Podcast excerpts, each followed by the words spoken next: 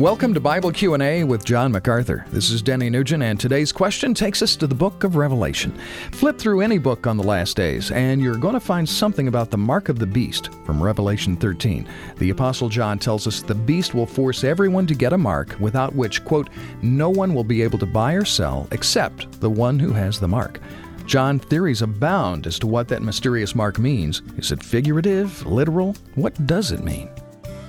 Well, the best we can say about that, Denny, is that somehow the Antichrist is going to mark the people who belong to him. Just exactly what that will be, we can't be certain.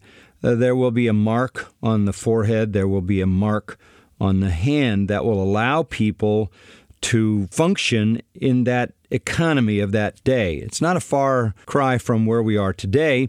We all understand uh, bar coding. We all understand chips that give people all kinds of data and information.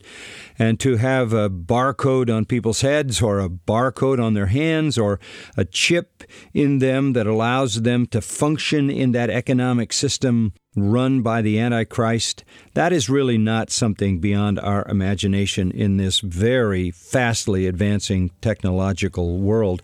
But as far as precisely what it means, we can't be absolutely certain, but what it does indicate to us is the Antichrist is going to control the world, and it's going to come down to the control of every single individual in the world being identified and marked out as able to function because he has submitted to the rule of Antichrist.